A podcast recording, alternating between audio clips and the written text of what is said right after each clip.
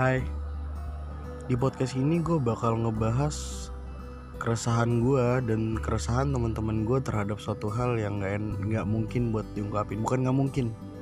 Lebih ke gak enak buat diungkapin. Contoh simpelnya kayak misalkan ada Lu berteman sama orang Cuman untuk panjat sosial misalnya Cuma buat panjat.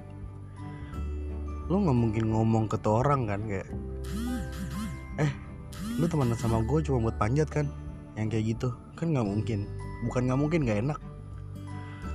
Ya di sini gue bakal ngelampiasin keenakan gue menjadi suatu podcast.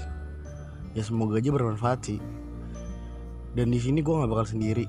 Gue bakal ngajak teman-teman gue untuk ngasih opini dan pengalaman mereka mungkin. Itu aja sih